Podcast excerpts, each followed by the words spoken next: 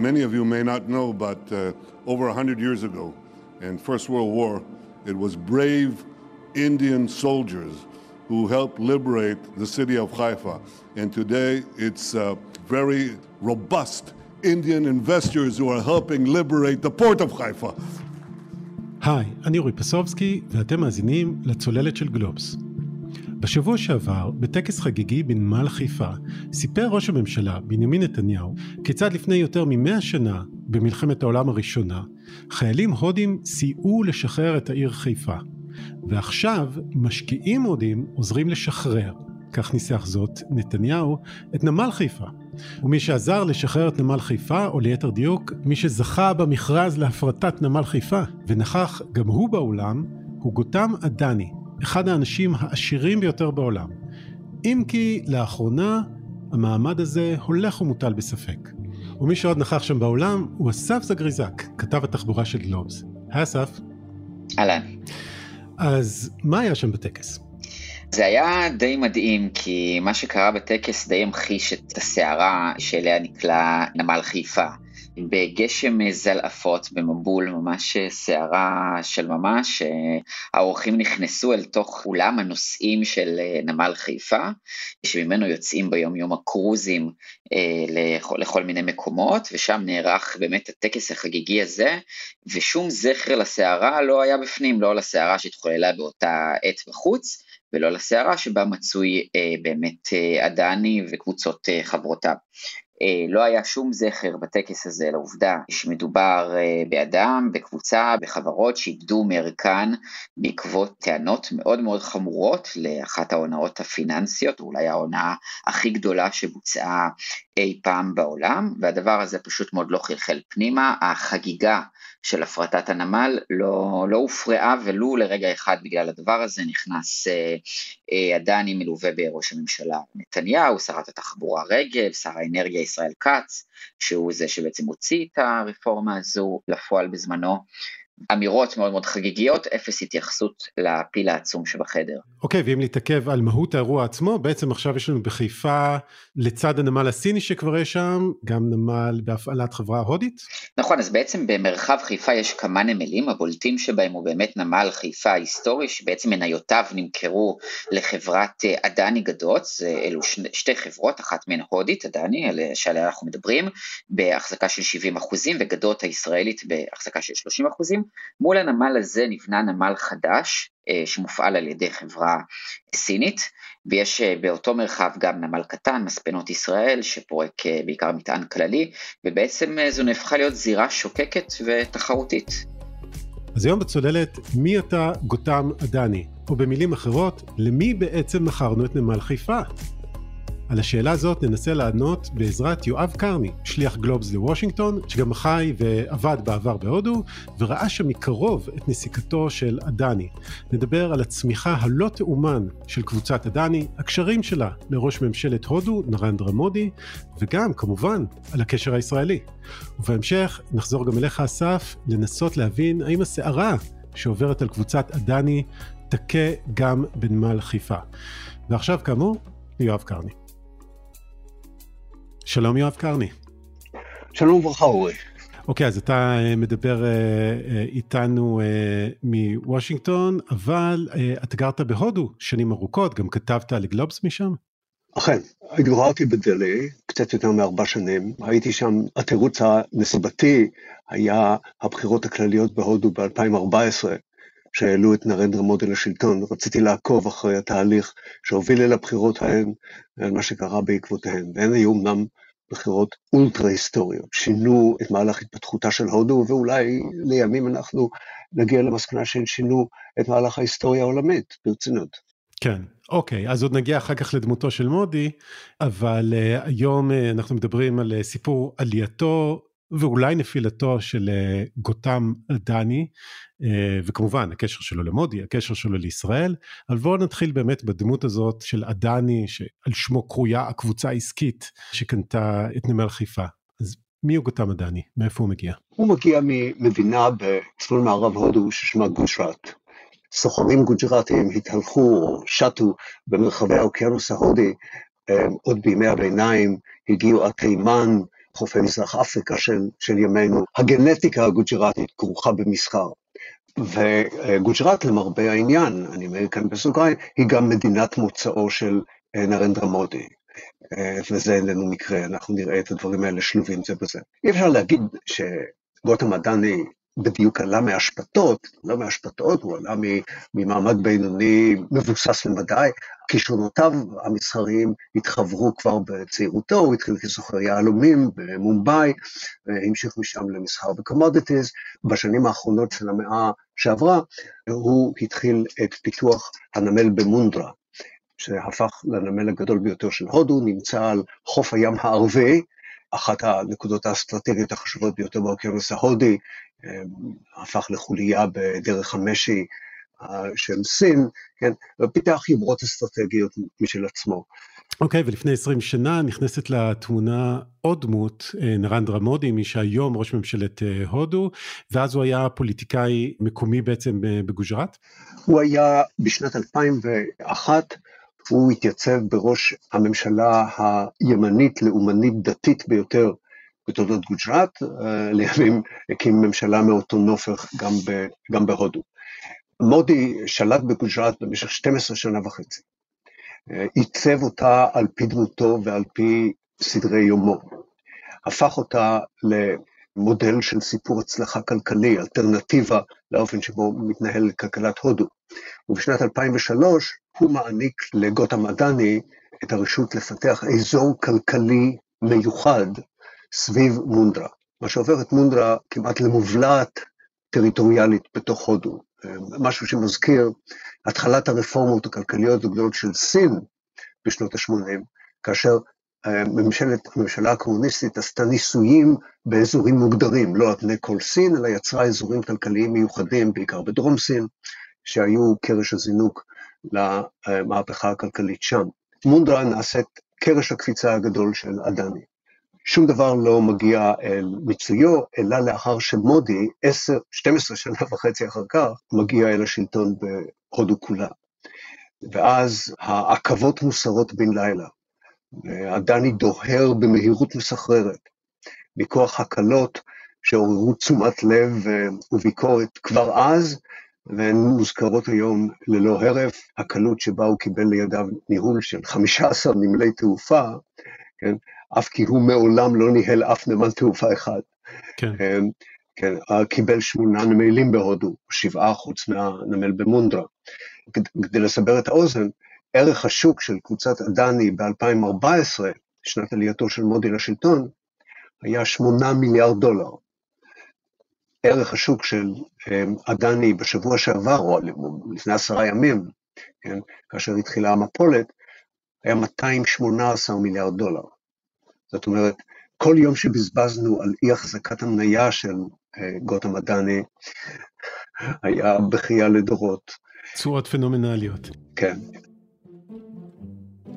אוקיי, אז בעצם אה, לפי מה שאתה מתאר, בשנת 2014 מגיע פוליטיקאי שהיה עד אז מקומי, נרנדרה מודי, ובעצם אה, עולה לשלטון בהודו כולה בתור ראש הממשלה, ויחד איתו מגיע אדני, גם הוא עולה איכשהו מהרמה המקומית לרמה הלאומית ובעצם אה, מכפיל את ההון שלו בערך פי 20 תוך משהו כמו תשע שנים. אתה יודע שעדני מגיע עם, אה, עם מודי, אה, אפשר לתהות בדיוק על הסדר התקין של המשפט הזה. עדני מגיע עם מודי, מודי או מודי מגיע עם עדני. פיזית מודי הגיע עם עדני, הוא הגיע במטוס הסילון הפרטי של עדני מגוג'ראט אל דלי. במאי 2014. כלומר, אנחנו לא מדברים על מטאפורות ממש פיזית, אה, זה מה שקרה. ממש פיזית, ממש פיזית.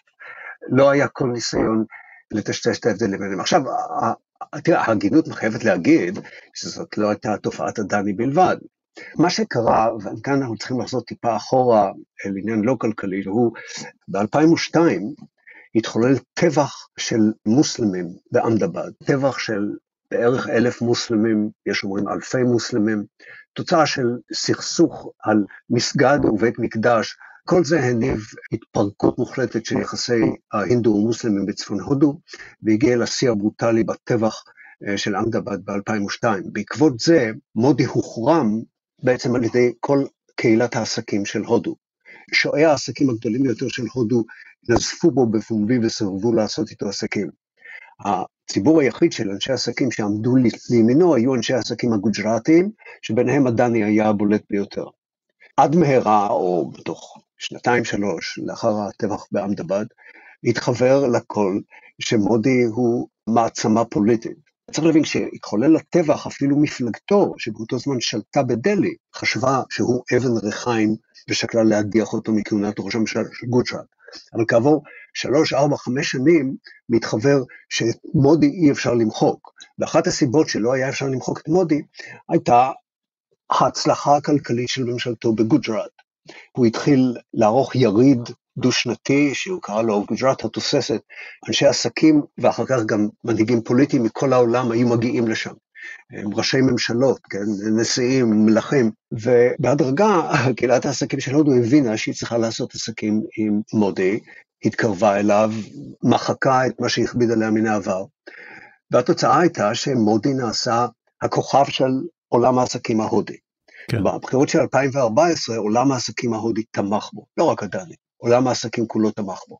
אנשים יצאו נשכרים, האוליגרכים, הטייקונים הגדולים של הודו כיום, הם אנשים שכרוכים סביב צווארו של מודי. אף אחד מהם לא דומה לאדני. אוקיי, okay, והזכרת קודם את השווי שקבוצת uh, אדני הגיעה אליו, צריך uh, אולי להזכיר שבקבוצת אדני אפשר למצוא uh, את אדני Enterprises, שיש לה בין היתר גם כריית פחם, ויש אדני אנרגיה ירוקה, ואדני הולכת uh, חשמל, ואדני הפצת גז, תחנות כוח, חברת uh, בנקאות, אדני Capital. כמובן חברת הנמלים של אדני, אדני Ports, שאליה... הנמלים כמובן שעליהם... משתייך עכשיו לנמל חיפה. כן. יש להם גם שתי רשתות טלוויזיה, כולל רשת טלוויזיה שהייתה ביקורתית מאוד על מודי, הביקורתית ביותר על מודי, והם רכשו אותה בדרך השתלטות עוינת בקיץ שעבר. דיברנו על אה, דיברנו על הקשר שלו עם מודי, מה מביא אותו, או אולי בעצם אותם, לישראל. מערכת היחסים עם הודו היא מן הניסים הדיפלומטיים, המדיניים והביטחוניים של ישראל בדור האחרון.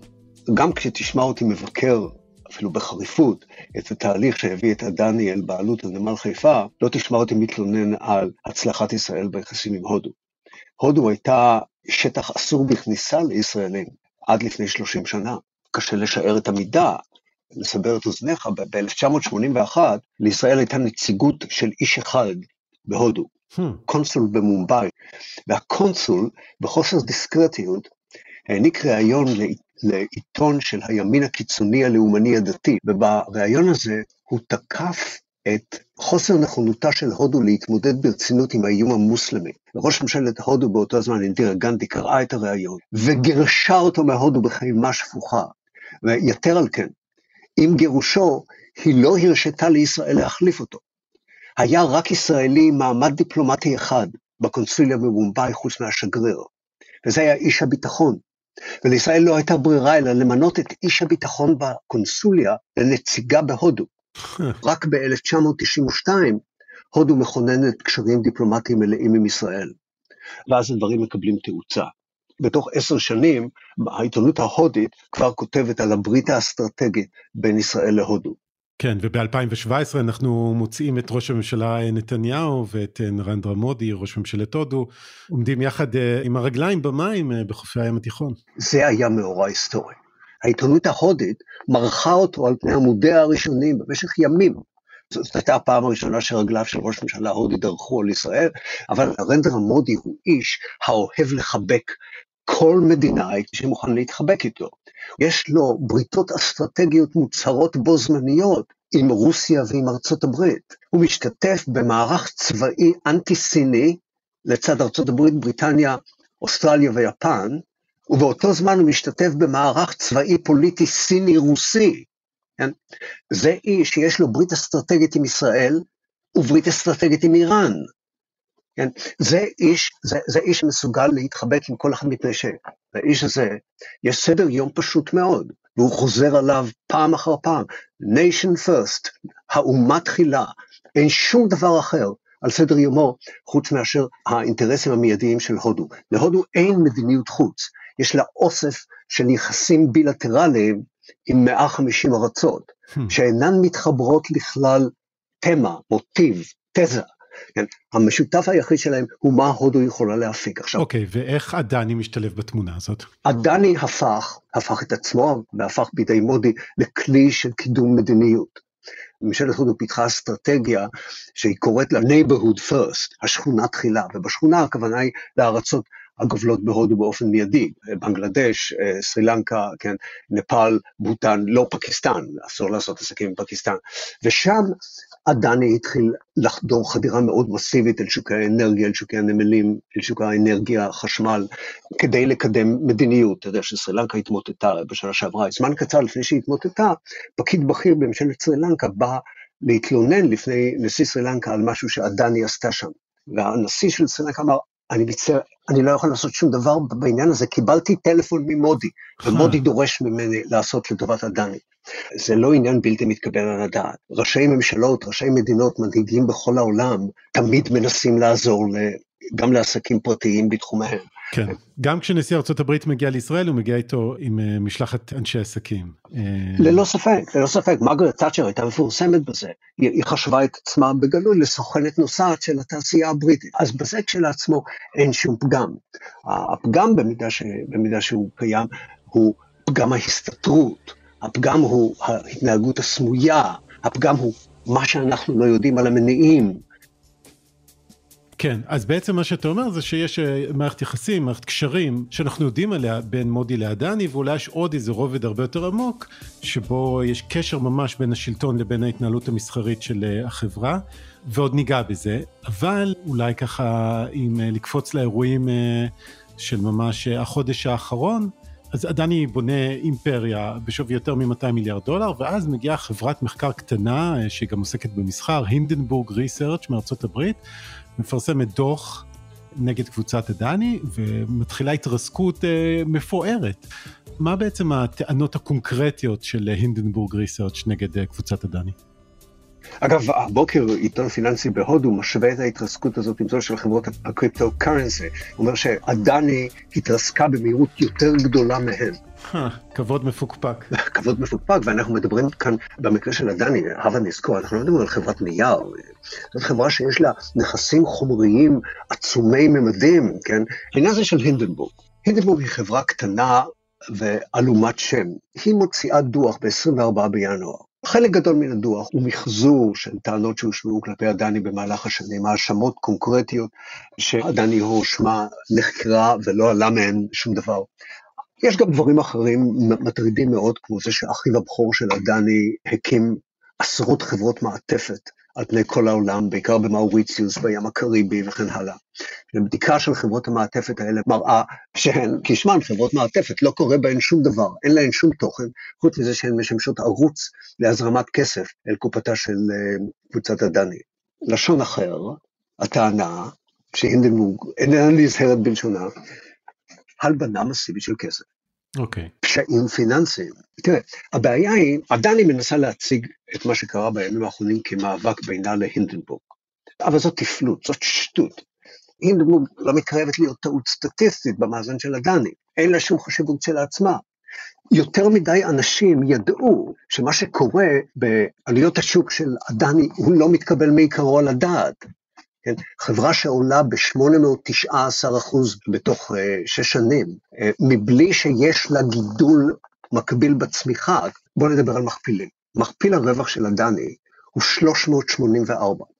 היינו, המחיר המניה שלה גבוה פי 384 ברווח היה לכל מניה. זה מעתיק אותנו אל הרמות של בועת ההייטק של סוף שנות ה-90.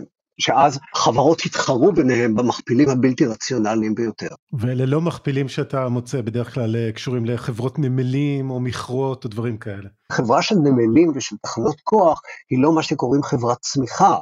מדוע היה צריך לחכות את הסיכה של הינדנבורג, זאת שאלה נפרדת, אבל אני חושב שזו בעיקר שאלה פסיכולוגית.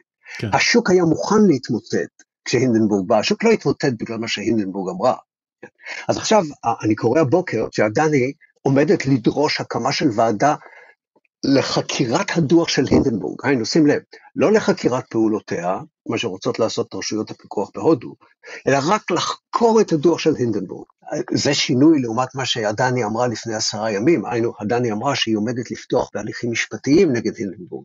והינדנבורג אמרה, אנא פיתחו בהליכים משפטיים כאלה על אדמת ארצות הברית, כדי שאנחנו נוכל להוציא צווי הבאה נגד המסמכים הפנימיים שלכם. Hmm. כן, מובן מאליו שעדני לא תלך לשם.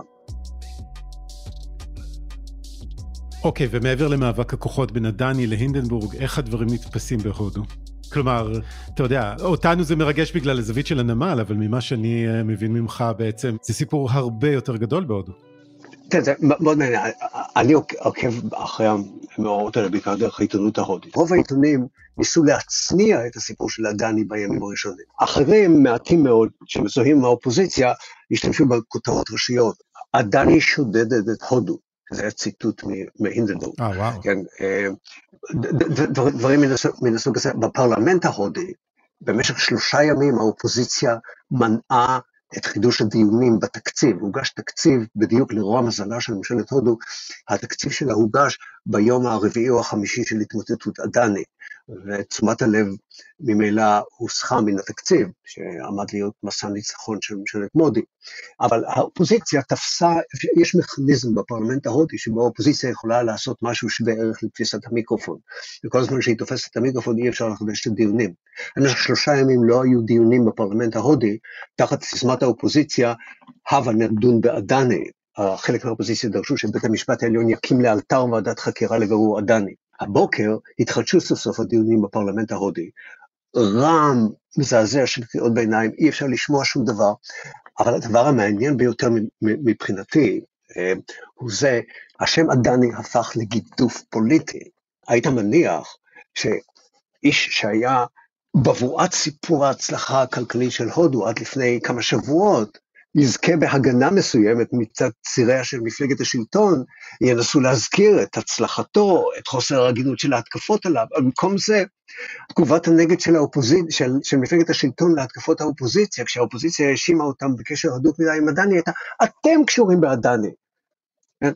זה, זה, זה מה שנקרא, אתה יודע, אה, מה שמכונה באנגלית toxic, זה הפך לשם רעיל. אדני הפך לאבן ריחיים, אבל שים לב, זה לא הסוף. מפלגת השלטון בהודו שנקראת הברטיה ג'נטה פארטי, מפלגת העם של הודו, אה, שהיא המפלגה הדתית לאומנית, היא תוצר, תוצאה או שלוחה של תנועת אם, שהיא תנועת הגיוס ההמונית שאפשרה את עלייתה של, של, של המפלגה הזאת לשלטון.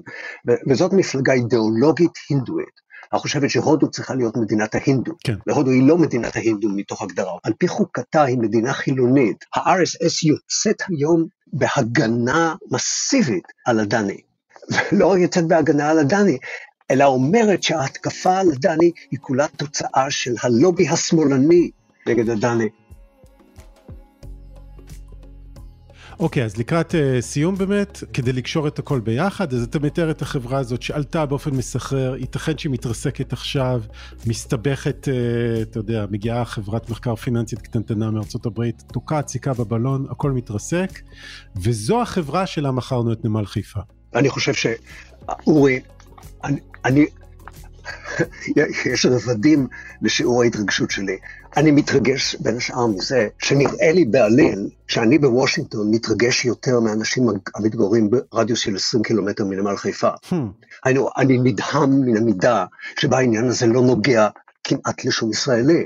התקשורת הישראלית מתעלמת מן העניין הזה במשך חודשים, זה כולל גם אותנו. שאלות שהתחילו להישאל אצל פקידות בכירה, כן, באוצר או במקומות אחרים, מתקבלות במשיכת כתפיים. התמה המפורסמת של סמוך עלינו, שהניבה השראה רבה בישראל במשך 70, במשך 70 השנה האחרונות. לא צריך למסור דין וחשבון, לא צריך לקיים דיון פומבי.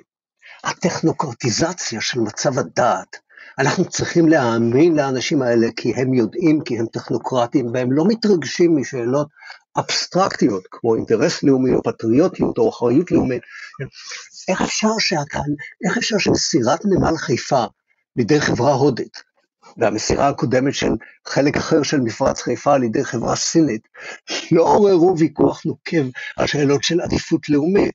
היה פעם ראש ראש מוסד לשעבר, שהזהיר את ישראל מפני התוצאות לתוצאות הביטחון לאומי של מסירת הרכבת הקלה לידי חברה סינית. התגובה של שר התחבורה אז, ישראל כץ, הייתה שהוא הפגין בזה מדוע הוא מעולם לא היה צריך להיות ראש המוסד, כי אין לו שום מושג בענייני ביטחון לאומי. זאת, זאת, הייתה, זאת הייתה התגובה, הניסיון לחנוק כל ויכוח ציבורי בשאלת הבעלויות הזרות. אבל ספציפית, אדני, נניח שבסדר למכור את נמל חיפה לחברה זרה. מדוע חברת אדני, שכל כך הרבה חשדות סבירים נקשרו בה, מדוע חברה כזאת איננו עומדת לפחות לדיון ציבורי? בית הנבחרים של ישראל איננו דן בה. מדוע העניין הזה לא עולה על מדוכת ועדת החוץ והביטחון? הבאמת שלושה ראשי ממשלה טיפלו במכירת נמל חיפה לאדני במשך שנה אחת. אולי זה גם מסביר במידה מסוימת את התהליך, אולי ישראל הייתה שרויה בתוהו ובוהו פוליטי במידה כזאת שלא יכלה להתפנות לשאלות קלות, לשאלות קלות ערך כמו מי ישלוט בנמל חיפה. אבל אפילו עכשיו, בפרלמנט ההודי הרוחות סוערות, אני מחכה שמישהו בכנסת יעלה שאילתה בעניין הזה.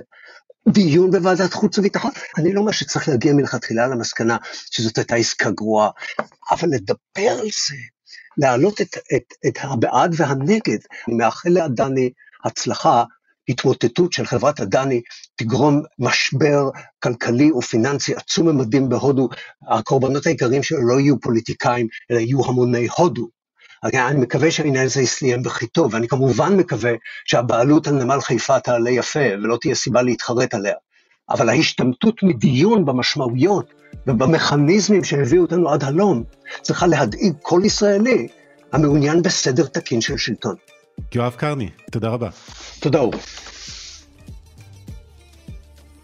אוקיי, ואנחנו חוזרים עכשיו לאסף זגריזק.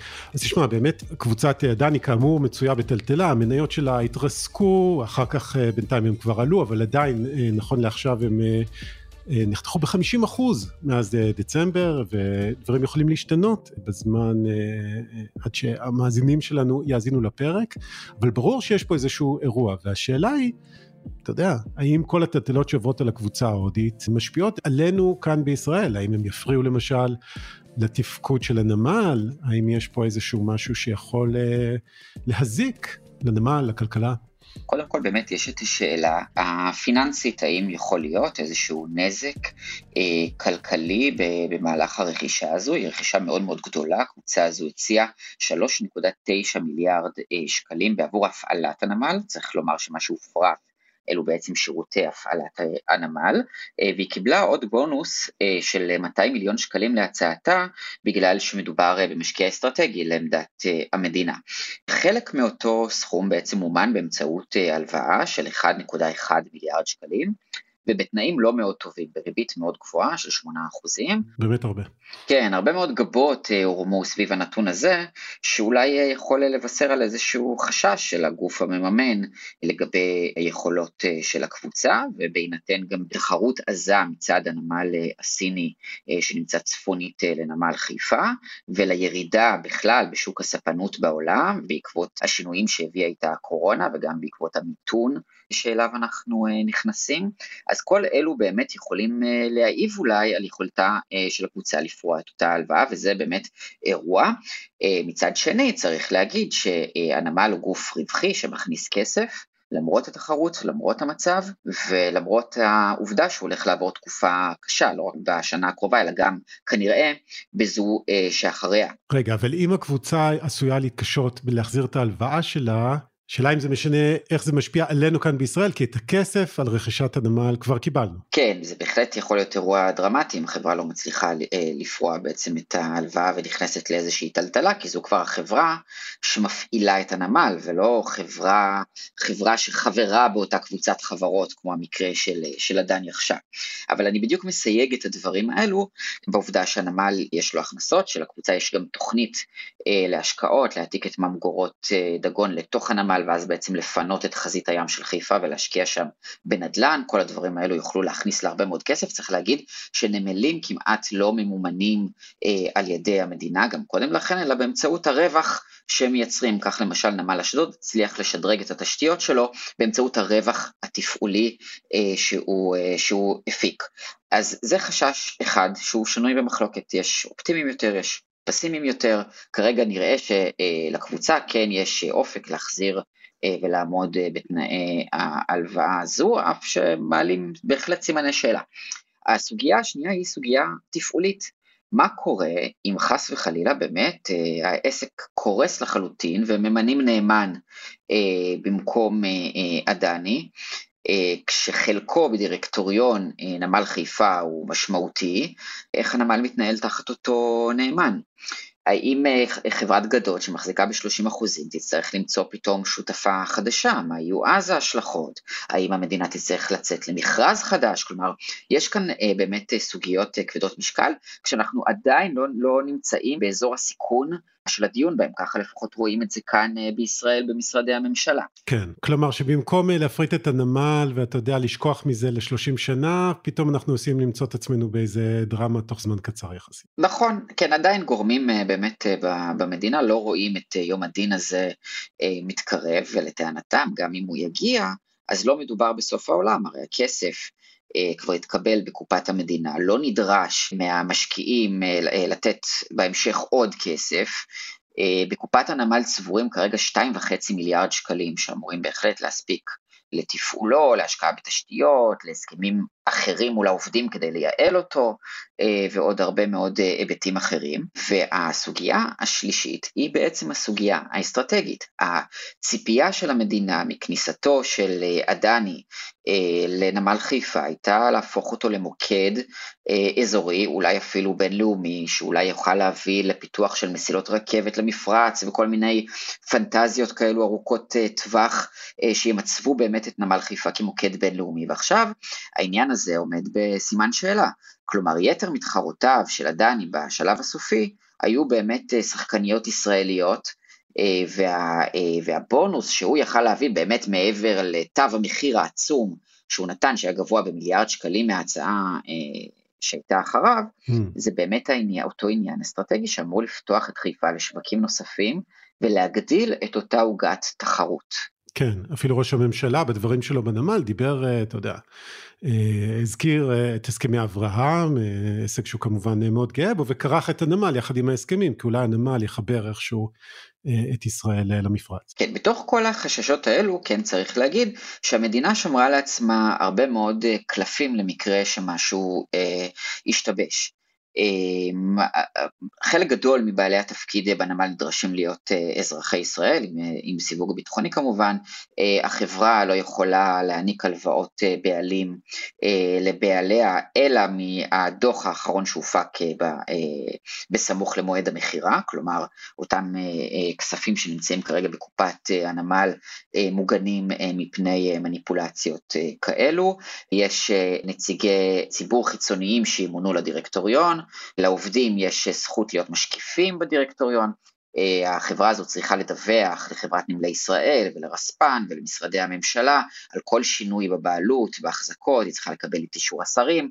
בקיצור, יש לא מעט מנגנונים שגם אם מישהו ירצה לנצל את החברה הזאת אה, לתועלתו, אה, או לממש את הנכס הזה כדי לצאת מהבוץ, אז הוא יתקשה בגלל הרבה מאוד חגורות שבאמת המדינה שמרה לעצמה בהליך הזה, וכמובן מעל הכל גם מרחף צו האינטרסים החיוניים שיכול להקנות למדינה בתנאים מסוימים להפקיע אה, את הנמל, להלאים אותו חזרה ולצאת למכרז חדש. עכשיו, אז אוקיי, אז לא מדובר בסוף העולם, מצד שני גם לא מדובר כרגע, ככה נראה, בהבטחה הגדולה, הפנומנלית, hmm. בהצלחה המסחררת, שההפרטה הזו אה, הסתיימה בה רק לפני כמה שבועות. כן, אז אני רוצה עכשיו אה, ככה לסיום לגעת בקצרה ממש בשתי נקודות אה, שיואב העלה והייתי סקרן לשמוע אה, את הזווית שלך עליהן.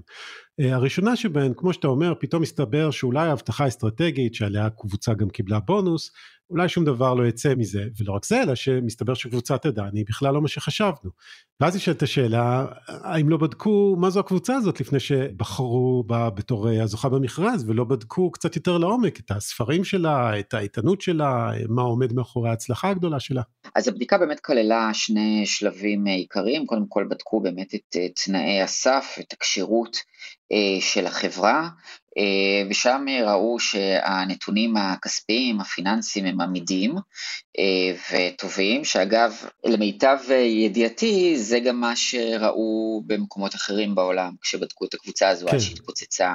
הפרשה הזו, ולפני כן הייתה איזושהי אזהרה של חברת קרדיט סוויס, אבל, אבל ממש לפני כן הקבוצה אה, נראתה כמתפקדת וכיציבה וכמצליחה, כשבנוסף לנושא הפיננסי גם נבדקה הפעילות הנמלית, וכאן הרבה יותר קשה אה, לנסות אה, להטעות. עם כל אה, המגרעות שיכולים להתגלות עכשיו במסגרת הטענות שמועלות כנגד הקבוצה, אי אפשר לכלול את העובדה שיש להם 13 אה, נמלים שהם פעילים, אה, ש, אה, שעדני שמו טוב מאוד בתחום הספנות, וצריך גם להזכיר שהמתחרות שהגיעו בשלב הסופי לא היו איזה קונצרנים מטורפים בתחום הספנות, מדובר כן. על אותן חברות ישראליות שכבר נמצאות פה חלקן אה, אפילו בביצה של הספנות המקומית, וזה לא שמול לידן יתמודד איזה אה, גורם שהוא, אה, שהוא מבטיח יותר, הוא באמת היה הגורם הכי דומיננטי בשלב הסופי של המכרז מבחינת היכולת שלו להפעיל נמל בסדר גודל גדול, אה, והמדינה התרשמה מזה, גורמים, גורמים אה, ש, אה, שמכירים את הפרטים אומרים לנו לא רק זהותו, אלא גם המחיר וגם המועד היו ממש עסקת זהב מבחינת המדינה. את ההשלכות של עסקת הזהב הזאת אנחנו נוכל לראות בהמשך, אבל אני לא בטוח שאפשר היה לנהוג אחרת במקרה הזה, ולא כי זו איזושהי מחשבה כמוסה שלי, אלא פשוט כי עובדתית אף אחד לא העלה בדעתו שהמצב אה, של הקבוצה הוא כזה, על פי הטענות שמועלות אה, כנגדו עכשיו. אוקיי, okay, אז בתוך תהליך ההפרטה, באמת אה, אולי קבוצת עדה נראתה אה, הכי טובה, ואולי באמת הייתה האופציה הכי טובה בהינתן כל, בהינתן איך שזה נראה בזמנו, אבל עדיין יש את השאלה הממש עקרונית, שגם אותה יואב העלה בשיחתנו, והיא, אולי לא צריך להפריט. כלומר, אולי הבעיה היא בעצם ההפרטה, מה פתאום עכשיו אנחנו מפריטים נכס אסטרטגי כמו נמל. אז קודם כל לא הפריטו את הנכס עצמו, הנכס נשאר בבעלות המדינה, מה שהופרט זה באמת רק הפעלת הנמל, אה, כשצריך לזכור שמול הנמל הזה פועל נמל פרטי, והיכולת של אה, נמל ממשלתי, הגם שאני לא מתלהב אה, גדול מהפרטות, אבל היכולת של נמל ממשלתי להתחרות בנמל פרטי עם הרגולציה של הממשלה, כמו הסכמי שכר שמפוקחים, כמו חוק חובת מכרזים, כל אלו לא יכולים לאפשר לו להתמודד בתנאי שוק, לא רק מול הנמל הסיני שנמצא פה, התחרות היא אזורית, אנחנו מתחרים גם בנמלים ב- ביוון, במצרים, בטורקיה, אה, וכשאנחנו מסתכלים על, ה- על התמונה הזו, אז ברור שלגוף פרטי יש יותר יכולות אה, להתחרות אה, בזירה הזו. אה, אגב, וגם אה, מרב מיכאלי, שהיא יושבת ראש אה, מפלגת העבודה, כשהיא הייתה שרת התחבורה, היא זו שחתמה יחד עם שר האוצר ליברמן על ההפרטה הזו, והיא דיברה בשבחה, על אף שהיא מהצד הפוליטי שבדרך כלל לא תומך בהפרטות, גם מדובר באמת במודל שהוא מאוד מאוד מקובל בעולם, שנקרא בעל בית או לנדלורד, שבמסגרתו באמת המדינה מחזיקה בתשתית, חוכרת לתקופה מסוימת את הפעלת הנמל לחברה פרטית מאותם הטעמים שדיברנו עליהם קודם. לכאן גם נכנס עניין אה, קטן נוסף, והוא היכולת של הנמל מבחינת התשתיות שלו להתחרות בנמל הפרטי. הנמל הסיני מאובזר בתשתיות מהמתקדמות בעולם, וכדי להכניס כסף לנמל על מנת שיוכל אה, אה, להתחרות גם בתחום הזה של פיתוח התשתיות, נדרש להכניס אליו הון של כמיליארד שקל, וההון הזה יתקבל כתוצאה מהליך ההפרטה. אז נכון שלהפרטה יש חסרונות, אבל צריך לזכור שיש בה גם יתרונות, אין איזה נוסחת קסם שאומרת מתי הפרטה היא נכונה ומתי הפרטה היא לא נכונה, וצריך לבדוק באמת כל מקרה כזה לגופו. אוקיי, okay, אז זה לגבי השאלה הכללית של ההפרטה, ולגבי האם ההפרטה הספציפית הזאת אכן הצליחה, ואיך היא הולכת להתגלגל הלאה, אתה כמובן עוקב אצלנו בגלובס. אני עוקב, אני חושב שלמרות שהתמונה כרגע נראית קודרת, עוד אה, מוקדם מאוד לדעת. אסף זגריזק, תודה רבה. עד כאן עוד פרק של הצוללת. אתם יכולים למצוא אותנו באתר גלובס, בספוטיפיי או בכל אפליקציית פודקאסטים. נשמח אם תעשו לנו subscribe, ואם אהבתם, שילחו את הפרק לחבר או חברה שמנסים להבין איך עובד החלום ההודי. ואם אתם אוהבים את התכנים של גלובס, אפשר ורצוי גם לעשות מנוי. כל האפשרויות נמצאות באתר שלנו. עורך הסאונד הוא ניר לייסט, הילה וייסברג עורכת הפודקאסטים של גלובס, אני אורי פסובסקי, להתראות.